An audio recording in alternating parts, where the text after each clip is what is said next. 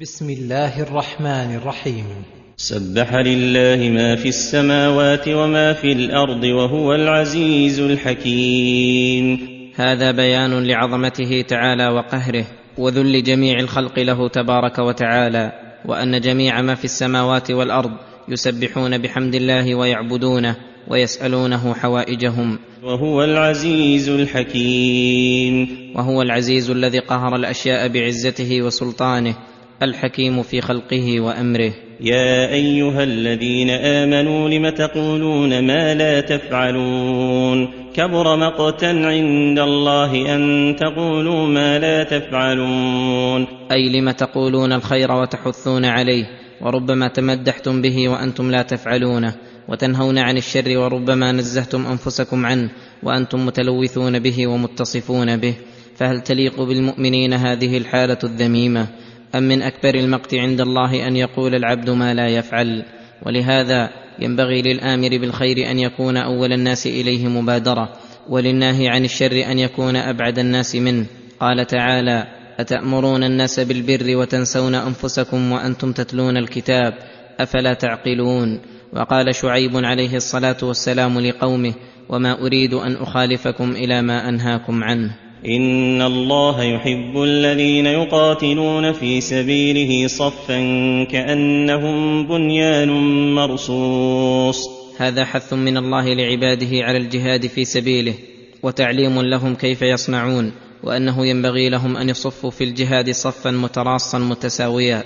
من غير خلل يقع في الصفوف وتكون صفوفهم على نظام وترتيب به تحصل المساواه بين المجاهدين والتعاضد وارهاب العدو وتنشيط بعضهم بعضا ولهذا كان النبي صلى الله عليه وسلم اذا حضر القتال صف اصحابه ورتبهم في مواقفهم بحيث لا يحصل اتكال بعضهم على بعض بل تكون كل طائفه منهم مهتمه بمركزها وقائمه بوظيفتها وبهذه الطريقه تتم الاعمال ويحصل الكمال واذ قال موسى لقومه يا قوم لم تؤذونني وقد تعلمون اني رسول الله اليكم فلما زاغوا ازاغ الله قلوبهم والله لا يهدي القوم الفاسقين اي أيوة واذ قال موسى لقومه موبخا لهم على صنيعهم ومقرعا لهم على اذيته وهم يعلمون انه رسول الله لم تؤذونني بالاقوال والافعال وقد تعلمون اني رسول الله اليكم والرسول من حقه الاكرام والاعظام والانقياد باوامره والابتدار لحكمه واما اذيه الرسول الذي احسانه الى الخلق فوق كل احسان بعد احسان الله ففي غايه الوقاحه والجراءه والزيغ عن الصراط المستقيم الذي قد علموه وتركوه ولهذا قال فلما زاغوا أزاغ الله قلوبهم والله لا يهدي القوم الفاسقين فلما زاغوا أي انصرفوا عن الحق بقصدهم أزاغ الله قلوبهم عقوبة لهم على زيغهم الذي اختاروه لأنفسهم ورضوه لها ولم يوفقهم الله للهدى لأنهم لا يليق بهم الخير ولا يصلحون إلا للشر والله لا يهدي القوم الفاسقين اي الذين لم يزل الفسق وصفا لهم لا لهم قصد في الهدى وهذه الايه الكريمه تفيد ان اضلال الله لعباده ليس ظلما منه ولا حجه لهم عليه وانما ذلك بسبب منهم فانهم الذين اغلقوا على انفسهم باب الهدى بعدما عرفوه فيجازيهم بعد ذلك بالاضلال والزيغ الذي لا حيله لهم في دفعه وتقليب القلوب عقوبه لهم وعدلا منه بهم كما قال تعالى ونقلب افئدتهم وابصارهم كما لم يؤمنوا به اول مره ونذرهم في طغيانهم يعمهون واذ قال عيسى ابن مريم يا بني اسرائيل اني رسول الله اليكم مصدقا مصدقا لما بين يدي من التوراه ومبشرا برسول ياتي من بعد اسمه احمد فلما جاءهم بالبينات قالوا هذا سحر مبين يقول تعالى مخبرا عن عناد بني اسرائيل المتقدمين الذين دعاهم عيسى بن مريم وقال لهم يا بني اسرائيل اني رسول الله اليكم اي ارسلني الله لادعوكم الى الخير وانهاكم عن الشر وايدني بالبراهين الظاهره ومما يدل على صدقي كوني مصدقا لما بين يدي من التوراه اي جئت بما جاء به موسى من التوراه والشرائع السماويه ولو كنت مدعيا للنبوه لجئت بغير ما جاءت به المرسلون ومصدقا لما بين يدي من التوراه ايضا انها اخبرت بي وبشرت فجئت وبعثت مصداقا لها ومبشرا برسول ياتي من بعد اسمه احمد وهو محمد بن عبد الله بن عبد المطلب النبي الهاشمي فعيسى عليه الصلاه والسلام كالانبياء يصدق بالنبي السابق ويبشر بالنبي اللاحق بخلاف الكذابين فانهم يناقضون الانبياء اشد مناقضه ويخالفونهم في الاوصاف والاخلاق والامر والنهي فلما جاءهم بالبينات قالوا هذا سحر مبين فلما جاءهم محمد صلى الله عليه وسلم الذي بشر به عيسى بالبينات اي الادله الواضحه الداله على انه هو وانه رسول الله حقا قالوا معاندين للحق مكذبين له هذا سحر مبين وهذا من اعجب العجائب الرسول الذي قد وضحت رسالته وصارت ابين من شمس النهار يجعل ساحرا بينا سحره فهل في الخذلان اعظم من هذا وهل في الافتراء اعظم من هذا الافتراء الذي نفى عنه ما كان معلوما من رسالته واثبت له ما كان ابعد الناس منه ومن اظلم ممن افترى على الله الكذب وهو يدعى الى الاسلام ومن اظلم ممن افترى على الله الكذب بهذا وغيره والحال انه لا عذر له وقد انقطعت حجته لانه يدعى الى الاسلام ويبين له ببراهينه وبيناته والله لا يهدي القوم الظالمين الذين لا يزالون على ظلمهم مستقيمين لا تردهم عنه موعظه ولا يزجرهم بيان ولا برهان خصوصا هؤلاء الظلمه القائمين بمقابله الحق ليردوه ولينصروا الباطل ولهذا قال الله عنهم يريدون ليطفئوا نور الله بافواههم والله متم نوره ولو كره الكافرون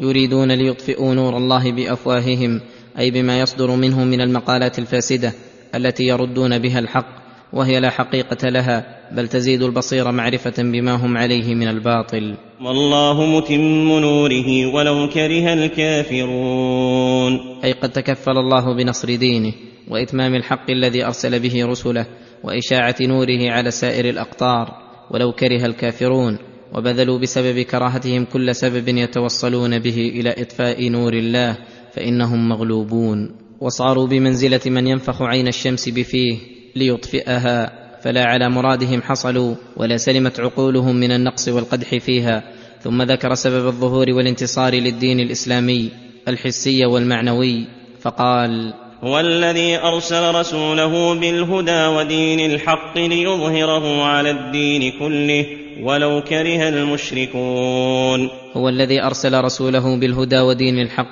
اي بالعلم النافع والعمل الصالح بالعلم الذي يهدي الى الله والى دار كرامته ويهدي لاحسن الاعمال والاخلاق ويهدي الى مصالح الدنيا والاخره ودين الحق اي الدين الذي يدان به ويتعبد لرب العالمين الذي هو حق وصدق لا نقص فيه ولا خلل يعتريه بل اوامره غذاء القلوب والارواح وراحه الابدان وترك نواهيه سلامه من الشر والفساد فما بعث به النبي صلى الله عليه وسلم من الهدى ودين الحق اكبر دليل وبرهان على صدقه وهو برهان باق ما بقي الدهر كلما ازداد به العاقل تفكرا ازداد به فرحا وتبصرا ليظهره على الدين كله اي ليعليه على سائر الاديان بالحجه والبرهان ويظهر اهله القائمين به بالسيف والسنان فاما نفس الدين فهذا الوصف ملازم له في كل وقت فلا يمكن ان يغالبه مغالب او يخاصمه مخاصم الا فلجه وبلسه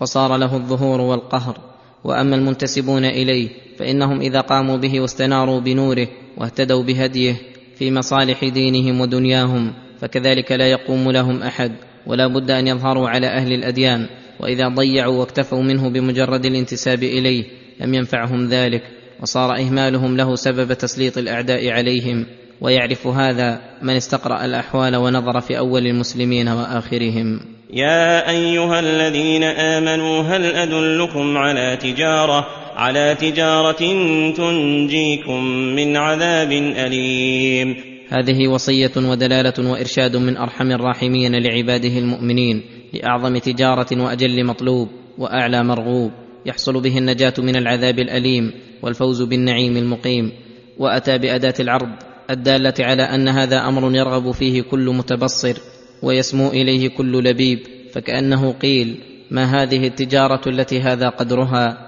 فقال تؤمنون بالله ورسوله وتجاهدون في سبيل الله باموالكم وانفسكم ذلكم خير لكم ان كنتم تعلمون تؤمنون بالله ورسوله ومن المعلوم ان الايمان التام هو التصديق الجازم بما امر الله بالتصديق به المستلزم لاعمال الجوارح ومن اجل اعمال الجوارح الجهاد في سبيل الله فلهذا قال وتجاهدون في سبيل الله باموالكم وانفسكم بان تبذلوا نفوسكم ومهجكم لمصادمه اعداء الاسلام والقصد نصر دين الله واعلاء كلمته وتنفقون ما تيسر من اموالكم في ذلك المطلوب فان ذلك ولو كان كريها للنفوس شاقا عليها فانه خير لكم ان كنتم تعلمون فان فيه الخير الدنيوي من النصر على الاعداء والعز المنافي للذل والرزق الواسع وسعه الصدر وانشراحه وفي الاخره الفوز بثواب الله والنجاه من عقابه ولهذا ذكر الجزاء في الاخره فقال يغفر لكم ذنوبكم ويدخلكم جنات تجري من تحتها الانهار ومساكن طيبه في جنات عدن ذلك الفوز العظيم يغفر لكم ذنوبكم وهذا شامل للصغائر والكبائر فان الايمان بالله والجهاد في سبيله مكفر للذنوب ولو كانت كبائر ويدخلكم جنات تجري من تحتها الانهار ومساكن طيبه في جنات عدن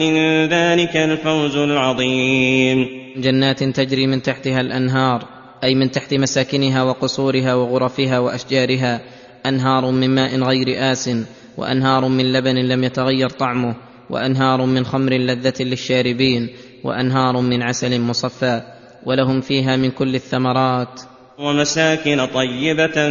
في جنات عدن ذلك الفوز العظيم. أي جمعت كل طيب من علو وارتفاع وحسن بناء وزخرفة حتى إن أهل الغرف من أهل عليين يتراءاهم أهل الجنة كما يتراءى الكوكب الدري في الأفق الشرقي أو الغربي وحتى إن بناء الجنة بعضه من لبن ذهب وبعضه من لبن فضة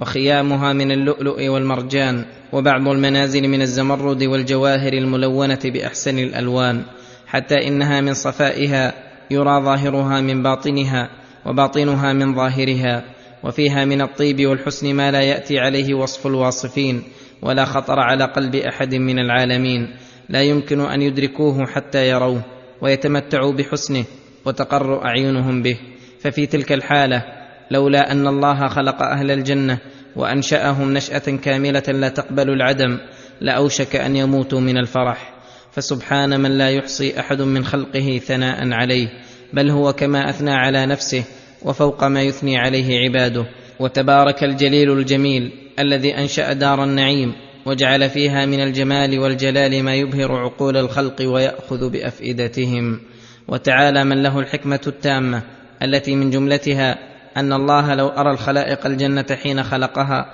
ونظروا الى ما فيها من النعيم لما تخلف عنها احد ولما هناهم العيش في هذه الدار المنغصه المشوب نعيمها بالمها وسرورها بترحها وسميت الجنه جنه عدن لان اهلها مقيمون فيها لا يخرجون منها ابدا ولا يبغون عنها حولا ذلك الثواب الجزيل والاجر الجميل الفوز العظيم الذي لا فوز مثله فهذا الثواب الاخروي واما الثواب الدنيوي لهذه التجاره فذكره بقوله واخرى تحبونها نصر من الله وفتح قريب وبشر المؤمنين واخرى تحبونها اي ويحصل لكم خصله اخرى تحبونها وهي نصر من الله لكم على الاعداء يحصل به العز والفرح وفتح قريب تتسع به دائره الاسلام ويحصل به الرزق الواسع فهذا جزاء المؤمنين المجاهدين واما المؤمنون من غير اهل الجهاد اذا قام غيرهم بالجهاد فلم يؤيسهم الله تعالى من فضله واحسانه بل قال وبشر المؤمنين اي بالثواب العاجل والاجل كل على حسب ايمانه وان كانوا لا يبلغون مبلغ المجاهدين في سبيل الله كما قال النبي صلى الله عليه وسلم ان في الجنه مائه درجه ما بين كل درجتين كما بين السماء والارض اعدها الله للمجاهدين في سبيله ثم قال تعالى يا ايها الذين امنوا كونوا انصار الله كما قال عيسى ابن مريم للحواريين من انصاري الى الله يا ايها الذين امنوا كونوا انصار الله اي بالاقوال والافعال وذلك بالقيام بدين الله والحرص على اقامته وتنفيذه على الغير وجهاد من عانده ونبذه بالابدان والاموال ومن نصر الباطل بما يزعمه من العلم ورد الحق بدحض حجته واقامه الحجه عليه والتحذير منه ومن نصر دين الله تعلم كتاب الله وسنه رسوله والحث على ذلك والامر بالمعروف والنهي عن المنكر ثم هيج الله المؤمنين بالاقتداء بمن قبلهم من الصالحين بقوله كما قال عيسى بن مريم للحواريين من انصاري الى الله اي قال لهم عارضا ومنهضا من يعاونني ويقوم معي في نصرتي لدين الله ويدخل مدخلي ويخرج مخرجي فابتدر الحواريون فقالوا قال الحواريون نحن انصار الله فمضى عيسى عليه السلام على امر الله ونصر دينه هو ومن معه من الحواريين فامنت طائفه من بني اسرائيل وكفرت طائفه فامنت طائفه من بني اسرائيل بسبب دعوه عيسى والحواريين وكفرت طائفه منهم فلم ينقادوا لدعوتهم فجاهد المؤمنون الكافرين فأيدنا الذين آمنوا على عدوهم فأصبحوا ظاهرين أي قويناهم ونصرناهم عليهم فأصبحوا ظاهرين فأصبحوا ظاهرين عليهم وقاهرين لهم فأنتم يا أمة محمد كونوا انصار الله ودعاه دينه ينصركم الله كما نصر من قبلكم ويظهركم على عدوكم